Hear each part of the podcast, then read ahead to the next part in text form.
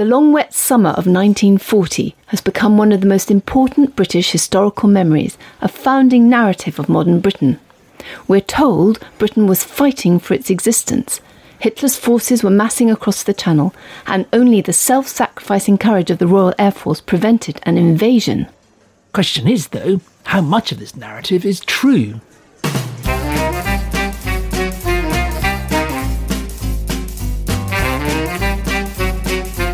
Hello, good to see you at the History Cafe. This is where we come to talk usually about historical stories everyone knows. Just want to try out some new ideas. I'm John Rosebank. And I'm Penelope Middlebow. At the History Cafe, we revisit stories that have got stuck in our collective memory, but just don't look quite right to us. So get yourself a coffee, pull up a chair, let's see what happens.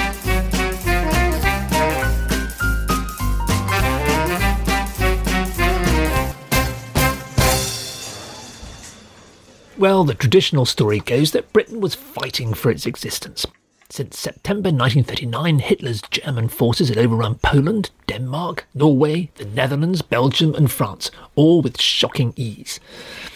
Then they'd pushed the British army out of France and sent them scuttling into little boats at Dunkirk.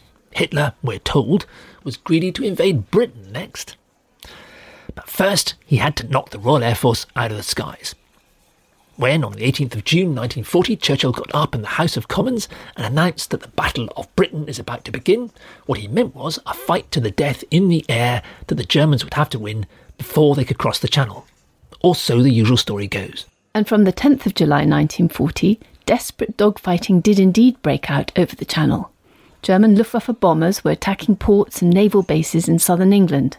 From the 13th of August, they switched to airfields, and by early September, the RAF was on its knees, its runways cratered, its pilots lucky to survive four weeks.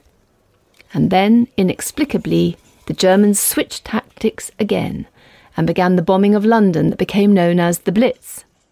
The RAF survived, and on the 17th of September 1940, Hitler was forced to abandon his invasion plan. Churchill declared that Britain had been saved by her airmen. So that may or indeed may not be the way it looks from the British side of the Channel. But the reason we started talking about this episode of the History Cafe is that things look very different when you look up from your own cup of coffee and glance around the room a bit. Everything changes when you pull up another chair and take a glance at the German documents. Historian Peter Calvocoressi pointed out years ago, and he worked in British intelligence at the famous Bletchley Park and later attended the Nuremberg war crimes trials. But he pointed out that, quotes, Great Britain was the wrong kind of enemy for the German forces. What he meant was that it was an island as well as having a huge empire. It would take a formidable amphibious campaign to invade it and a worldwide operation to subdue its forces. And Germany was just not equipped for anything of that kind or on that scale. And nobody who mattered in Hitler's Germany seems to have had any taste for an invasion of Britain. German historian Peter Schenk has shown that there had been some speculative contingency planning about a possible invasion of Britain back in late 1939. But since then, none of Hitler's strategists had added any serious thought to it at all. The German army assessed that it would require 100,000 men and 400 medium sized steamers. The German navy, the Kriegsmarine, reckoned it could perhaps manage to find 15 ships which would be able to carry at most 7,500. And they would only go to sea after the RAF and the British Royal Navy had both been defeated, which they pointed out would make an invasion scarcely necessary. The German army required open, flat terrain for its tanks, but that would mean landing in East Anglia and the Kriegsmarine ruled that out straight away. Transporting an army all the way across the North Sea to get to East Anglia was completely out of the question.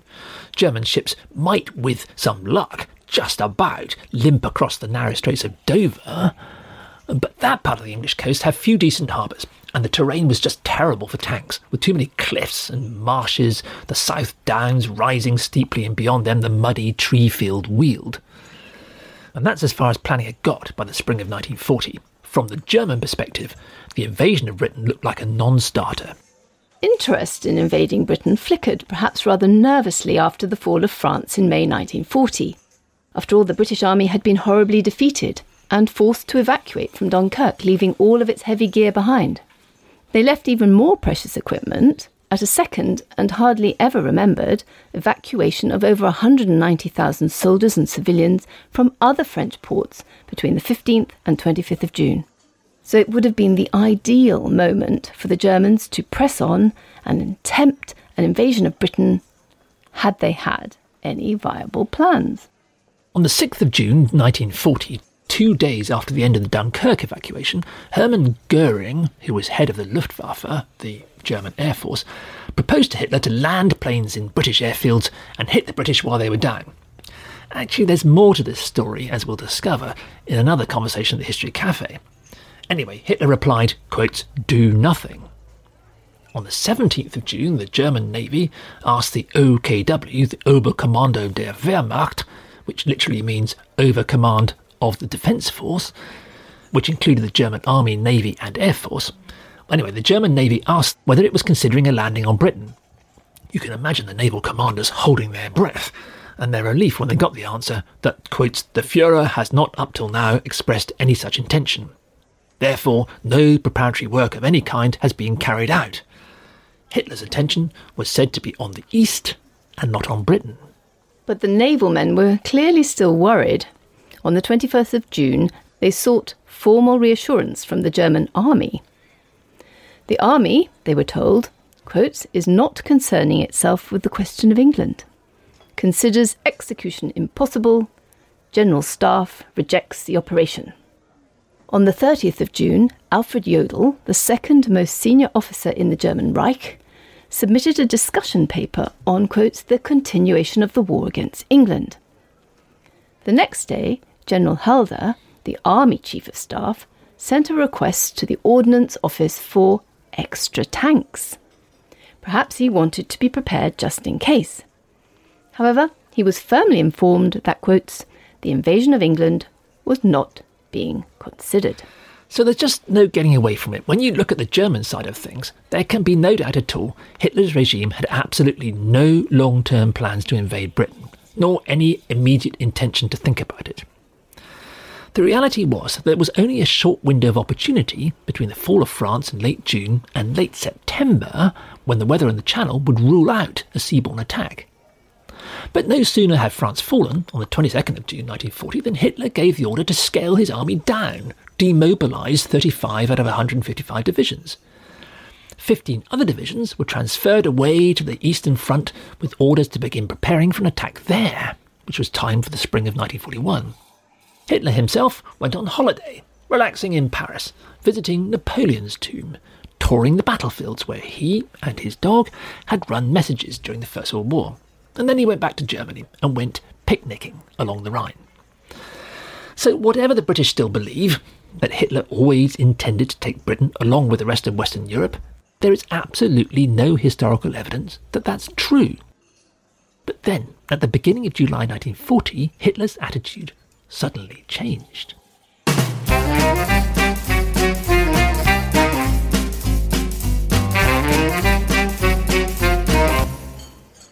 Whatever the British have always thought, German documents from the summer of 1940 couldn't be clearer.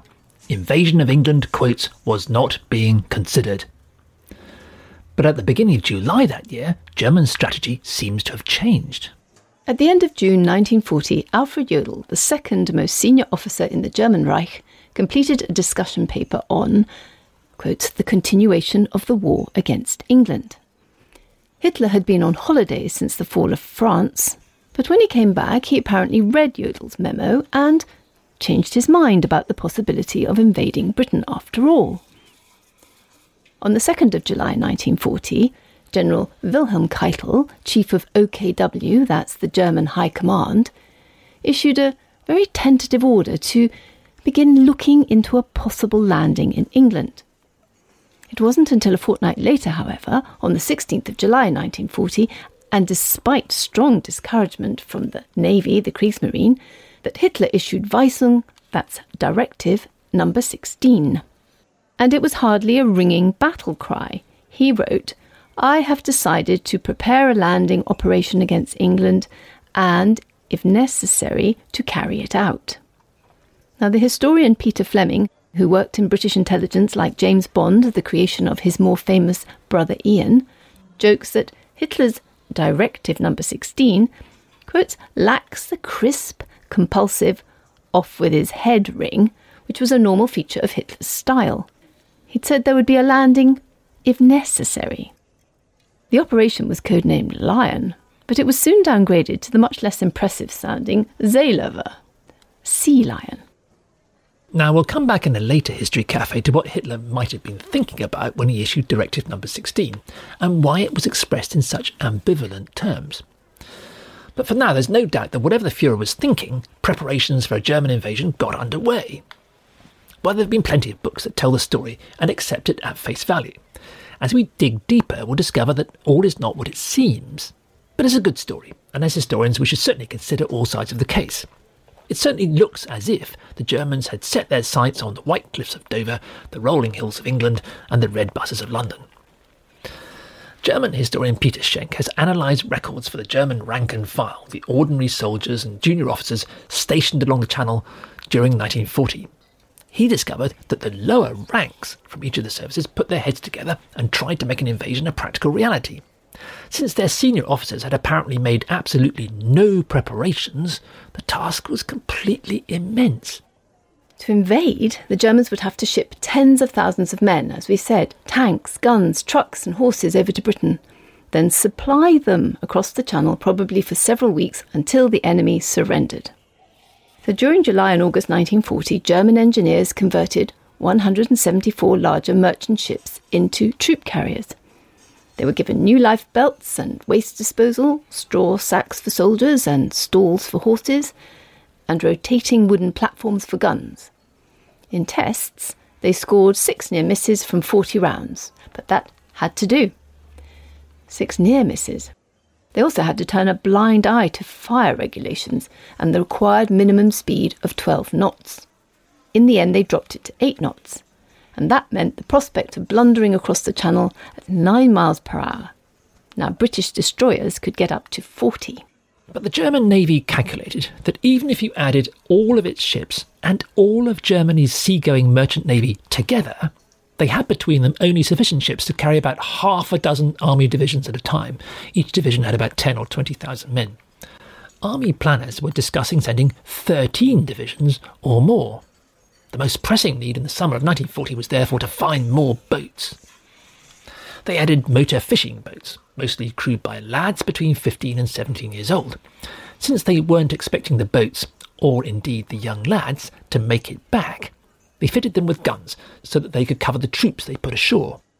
But even if the boats ever got the troops across, there were no proper landing craft for pulling up on the English beaches, except that his two prototype Pioneer Landungsboote, Pioneer landing boats, somebody had found and which proved unsatisfactory. So they experimented with 50 miles an hour flat bottomed speedboat troop carriers they could drive straight up onto the beaches. It is tempting to think that these Truppen Transport Tragflachen Schnellbooten were just too long winded to use, but in fact they were simply not strong enough for the channel's swell. So for foot soldiers, the Germans requisitioned thousands of ordinary small boats and rubber dinghies. Rubber dinghies? Rubber dinghies. To carry tanks and trucks, they seized 2,000 of the barges labouring up and down rivers in Germany and the countries they'd occupied. This was a major industrial enterprise. Engineers systematically set about raising the barge sides against the channel's swell and strengthening their keels with steel and concrete. They cut a large hole in their bow to fit a landing ramp. And most of these barges were normally towed up and down rivers and canals by horses. So the Kriegsmarine assembled a fleet of 386 tugs and trawlers to tow them across the channel. Until they were needed, the barges were kept dispersed in rivers and canals where they were less obvious and more difficult for the RAF to bomb.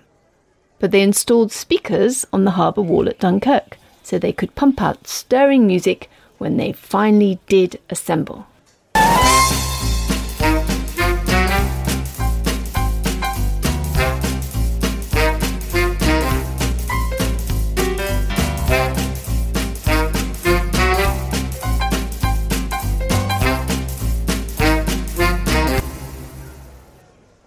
From the middle of July 1940, the German rank and file along the coast facing Britain worked with extraordinary energy to create a fleet of some kind. Well, any kind, anything that could transport an army across and launch an invasion. Well, the Kriegsmarine estimated that all this shipbuilding and rebuilding would require the total output of Germany's steel mills for 10 days and all the labour in the available dockyards.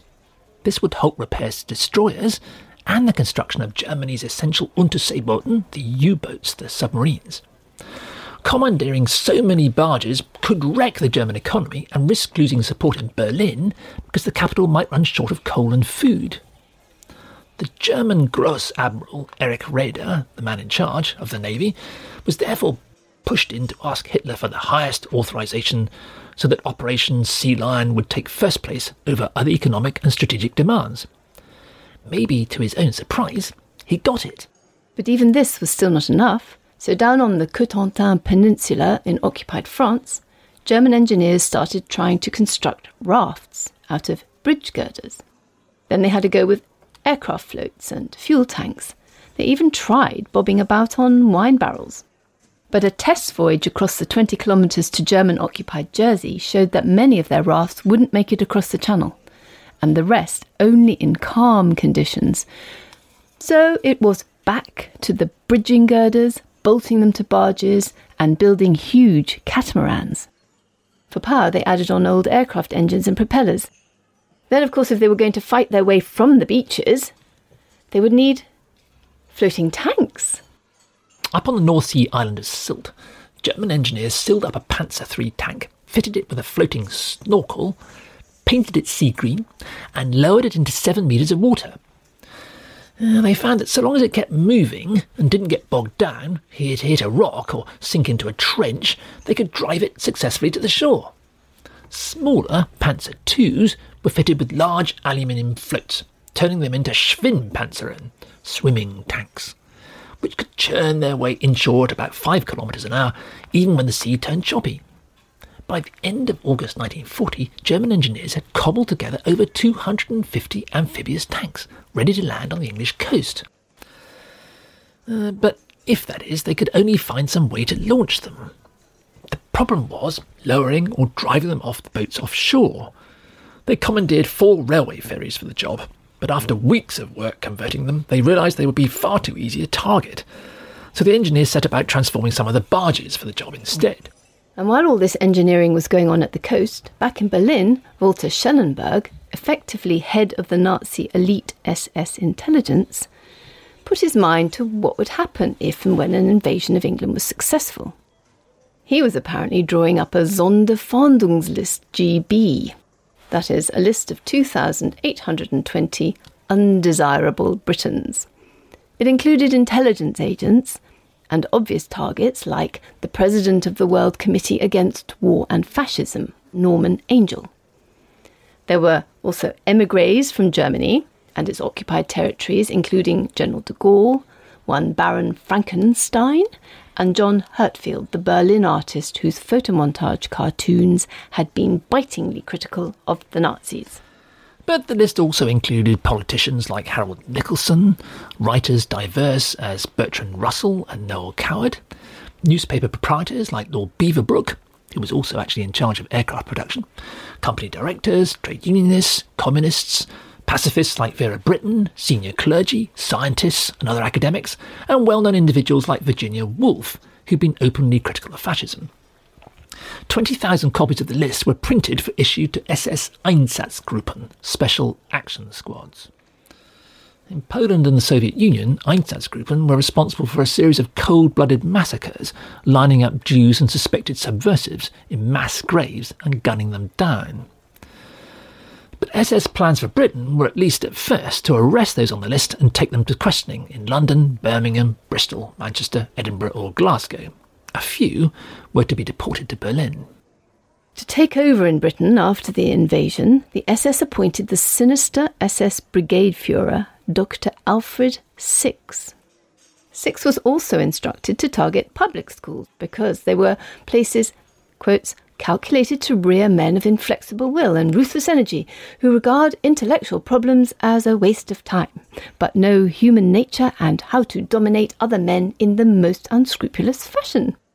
He was also ordered to wind up the Freemasons, the Salvation Army, and even the Boy Scouts, since that movement was obviously just, quotes, a camouflaged but powerful instrument of British cultural propaganda the Germans believed the Boy Scouts was actually a part of British intelligence.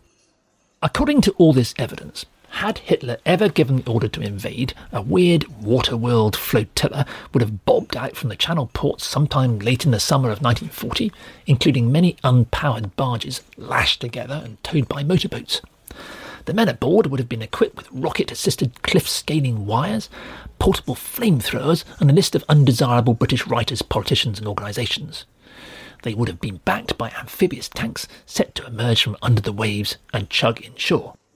In his book on Operation Sea Lion, Leo McKinstry has argued, as many have before, that, quote, the assembly of the huge invasion fleet in a short time scale was not only a phenomenal feat of logistics, but also a direct contradiction of the idea that the Germans were never serious about crossing the Channel. Well, maybe he's right, but that is only one side of the argument.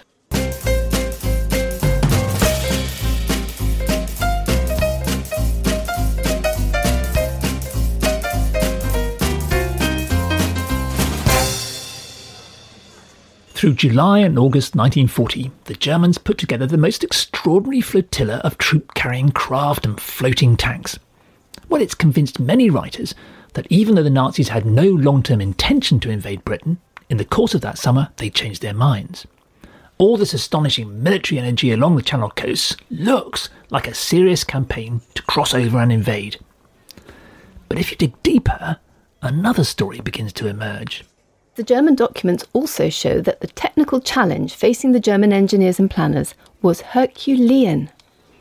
From a standing start on the 16th of July 1940, they had about 10 weeks to contrive, build, test, assemble, rehearse, and launch a huge amphibious invasion before the autumn weather would swamp their flimsy rafts and drown their tanks. It was never remotely realistic. Until long after the summer of 1940, German engineers never resolved absolutely fundamental problems for an amphibious attack, for example, how to make a beach landing on a rising tide, or how to get their clever new amphibious tanks over the basic but jaggedly effective tank barriers the British had put up in every possible landing place. With the motley flotilla of boats they'd collected and constructed, it would have taken day after murderous day just to offload the first wave of troops and their equipment at the shoreline. And then they'd have to face the problem of supply lines stretched for weeks across the channel, harassed continuously by, we must remember, the best navy in the world. At the time. Hitler later privately admitted to his naval adjutant that attempting to invade Britain could have cost the Reich in one night many times the 30,000 lives lost taking France. After examining all the documents, the German historian Peter Schenk concludes, no military commander in his right mind would have given the order to proceed. It begins to be more and more obvious why Hitler only ordered his forces to attempt it if necessary. Makes you question just how serious about crossing the Channel, in McKinstry's phrase, the Germans actually were. But if they weren't, what on earth were all these breathless preparations for? We're clearly going to have to think more deeply about what exactly the Germans thought they were doing. But before we go there, we need to address one other glorious and venerable founding myth of modern Britain. Surely it will be said, even a shambolic mishmash of patched up barges and rusty girders could have got across the channel if only the Luftwaffe, the German Air Force, could have given it air protection. The great story the British have always told about 1940 is that whoever won air superiority would win the battle for Britain. Well, is that true? We'll find out next time at the History Cafe.